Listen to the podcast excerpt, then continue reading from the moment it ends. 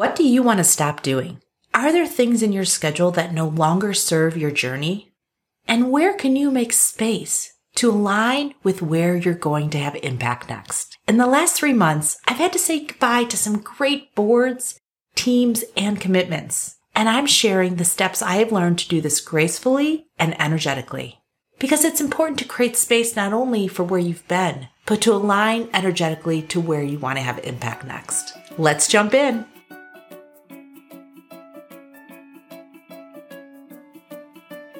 I'm JJ DiGeronimo, and I select each episode with you in mind a working woman that wants to have more influence and impact than they have today. With insight and research, you can gain momentum, knowledge, and even tools to help you leap in the direction you desire. With each episode, you can visit the show notes where I include additional links, worksheets, and questions for podcast clubs. Let's get started. Outside of a few great managers, I cannot think of many times in my life where someone has sat me down and said, JJ, let's take a look at all that you're committed to and let's see what you can stop doing. Can you think of a time where someone has said, let's see what you can stop doing?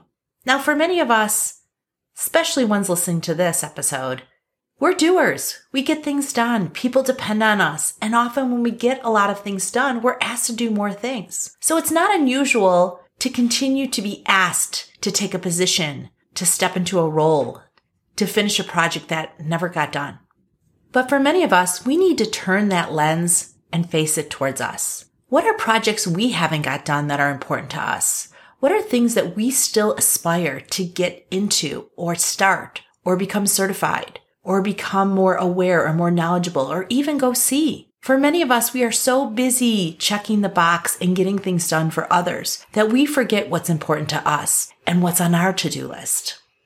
In today's episode, let's talk about what you can stop doing. For many of us, we need that space. We need that area in our schedule for us to research, investigate, find people that are ahead of us in the same journey, see what they're doing, find ways to get started, because for many of us, we continue to push what's important to us to the side of our desk.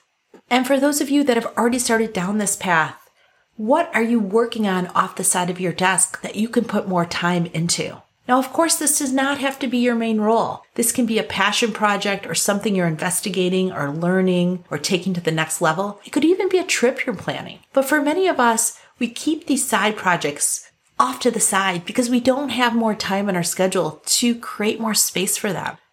So I encourage you to go back to episode number two because I give you a very specific chart for you to outline all of your commitments and make sure they're energetically aligned to where you are and where you want to go, but also aligned to your goals you have next. So I'm not going to spend a lot of time talking about how to determine what's on your schedule that you could maybe remove. But if you go back to episode number two, you can get the chart in the video to make that happen. What I want to dive in today is exactly thinking about what do you want to remove and how do you remove it? Because for many of us, there's a lot of fear associated with disconnecting, giving our notice, stepping down, telling others that we need to focus elsewhere. And this was where I was at over the last three months. I have a new initiative I'm starting called Together We Seek, and it's aligning women to energy practices and practitioners to really help them dig through their work and stories so that they can illuminate their future path. But to do this, I have to really look at my schedule because I'm already working more than 40 hours a week and I love the work that I'm working on.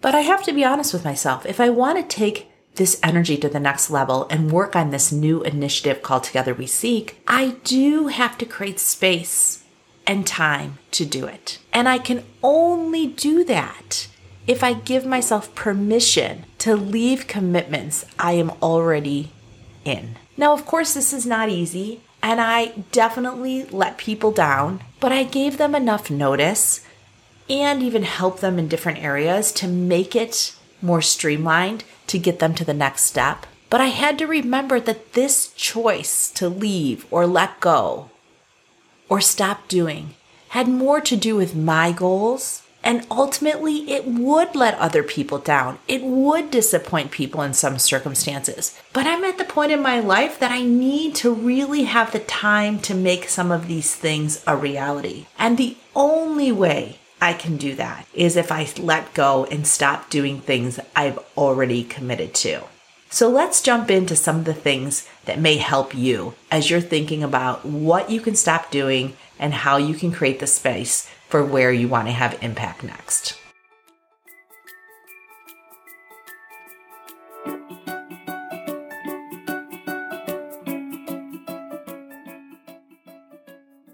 Now, before we jump into the six steps that I want to share with you, I just want to reiterate that sure, you can work more hours. Sure, you can keep adding things to your schedule. But at some point, you may dilute your impact. And I think for many of us, we have to stop doing things not only because we need space in our schedule, but we have to honor ourselves and the energy it takes to start something new. And oftentimes, if you just keep saying yes and adding things, you may impact some of your goals and commitments. You may let down loved ones and you may start to feel it in your body of giving, giving, giving. So you have to get at peace with yourself first before you move through these six steps in regards to saying, I need this. This is good not only for me, but the people that I'm giving this space to to bring new people into their sphere. And I believe in where I am going next. So for many of us, you have to have those three things working in harmony so that you can move to the next space in your journey. So with that, step number one is define your new goals. What do your new goals look like? For me, I'm in the process of not only launching this new community, but I'm also working on my third book. And to do those two initiatives independently is hard enough, not to mention at the same time. So for me, I don't want to stop and start all day long. And that's what I've been doing lately because I'm jumping on this call and then I'm on this committee and then I'm on this board. And it creates a lot of fractions throughout my day that I have to get refocused and re-engaged. For my goals, I need to have more dedicated space to be creating content and a community. And that really doesn't happen when you're on calls every single hour. So for me, my goal is to launch these two initiatives. And with that, I have to be really thoughtful about how I'm going to go about that. Step number two, be considerate in your approach. For many of you, you probably have long-term relationships. You've been engaged in projects for an extended period of time or with some of the same people. You obviously want to preserve those relationships and the impact you've made to date. So consider how often or how long you've been doing something, who's involved, what work is ahead for them, what type of time frame do they need? And for some of us, even though we may be ready to shift, sometimes we have to give people a prolonged time frame that gives them the ability to not only take in what you're telling them, but also put a plan that they can execute against. So sometimes you need three, four, eight weeks to really help somebody transition. In fact, for one of my boards, I let them know in June that I was transitioning in December. Not only did I let them know, I gave them candidates, I talked to them about particular committees I was on and things that would be interested to transition to other people in the organization. So in some instances, I've been on that board for over six years, so six months was completely appropriate. So really take a consideration on your approach for each and everything that you are going to let go of or stop doing. Number three, expand your support system. Now, for many of you, you might think of your home support system, your office, but I think for some of us, we even have to go beyond those two areas. When you're transitioning from one thing to another, things get hectic. There's more demands for your time, there's more unknowns, and having more of a support system is really important. I'm a big advocate for Upwork. It's a website you can hire help by the hour or by the project. And I have just added three new people to my new team because I need more people to help me think through the steps while I'm working to maneuver and align to these new activities and get out of some of the responsibilities that I've had for years. So really think about what support system do you have in place and where could you use some extra support? And for those of you in companies, you know, having your own assistant or having somebody that can help you manage some projects may seem like a stretch because many things are on the corporate networks and they can't get into those databases or that information. But think about what they might be able to handle for you on the home front with your children, with your loved ones, with parents. Find where you can get extra support because anytime you're shifting, you often need more time than you think you need and having additional people to help you is valuable.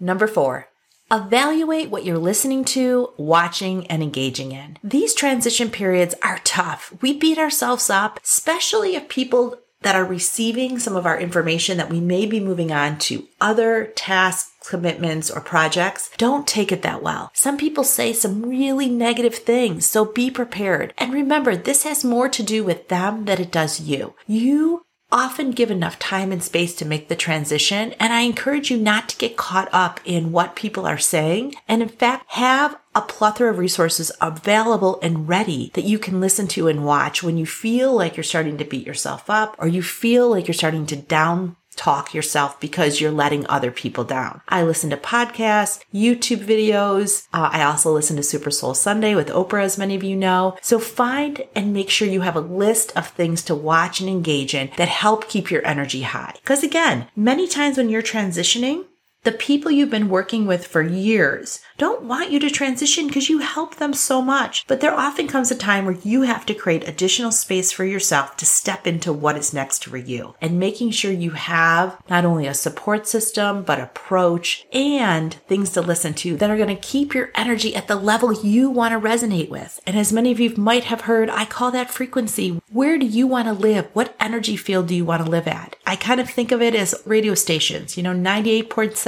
86.4, wherever it is for you you, you've got to preserve that frequency and that takes effort, attention, and planning. So make sure you have some things ready.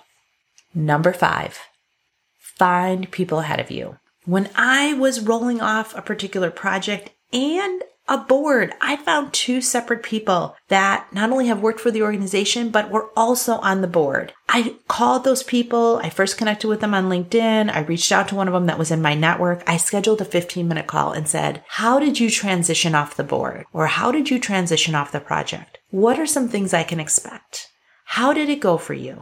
Are you Glad you did it. What are things I should know? So try to find people a few steps ahead of you that can give you insight and maybe help you identify some of the potential pitfalls you may encounter. I'm a big believer in asking people how they did it. And I have to share with you, most people are willing and excited to share with you. So don't be afraid to get ahead of a conversation or get ahead of a situation with somebody that has already been down that path.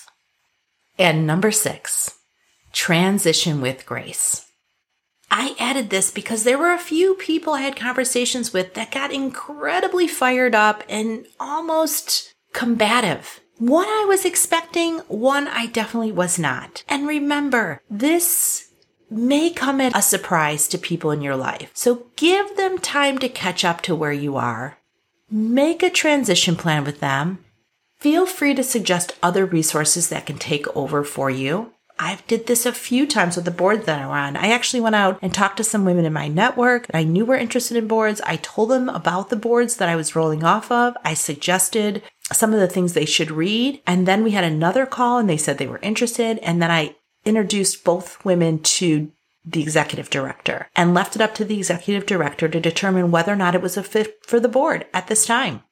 So I didn't just leave high and dry. I created a transition plan and I suggested other resources. So for many of you that are scared or nervous, let me assure you, there may be some difficult conversations. And yes, there are people that may be very upset with you and may even tell you so with some not so nice language. But again, their response has more to do with how they feel and the pinch they might feel in when you explain this to them or share this with them, but that does not mean that you should go back into that role or stick with that commitment or say, oh my gosh, I don't want to inconvenience you. I'll just stay. I'll just stay. If it is time for you to stop doing the thing you're doing, then you need to give them space to move on and catch up. Help them with the transition plan, even suggest resources. And if there's any intellectual property or information you have to exchange, make sure you get ahead and schedule time to do that. Now, for many of you, I know this is second nature. You're very prepared. You cross every T and dot every I. So I think transitioning with grace will be easy for you. But as I mentioned, you cannot anticipate everyone's reactions. And should you encounter a negative, bad, or just uncomfortable situation, remember it's not about you. It's not about you. It's like you're doing a great job and they may feel like you're leaving them in a pinch, but if you give them enough time and some resources, they will eventually move through it. So take these six steps and really give them time over the next month or so. Think about how you may use them as you start to move out of things that you no longer want to do so that you can make space for where you want to have impact next. And as we're wrapping up, I want to leave you one more step.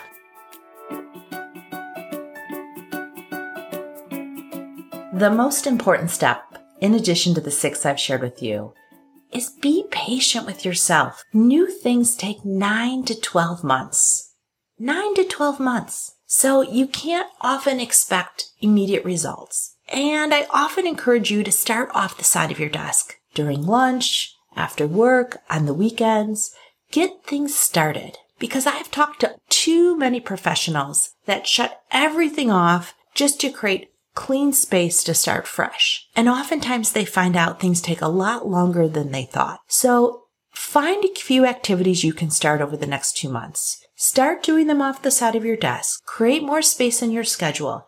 Test things out and really think about why am I doing this? What do I need to help me? And how do I find more space in my schedule to make this more of a priority? If you do those three things, oftentimes the universe comes in and provides you with resources and connections and activities that you could never even plan for now. But it is important that you show the universe that you're committed to this next level of impact and that you're dedicating time to make it happen. And oftentimes the only way you can do that is to stop doing other things, especially things that are pulling you down, don't align to where you are, where you want to go, or just don't give you the energy that you need to make your goals a reality. So hopefully I've given you permission to create space for yourself. And if you know a girlfriend that needs this, be sure to pass it along to them too. And if you love it and you're listening on Apple, please leave a rating. And I look forward to seeing you here next time.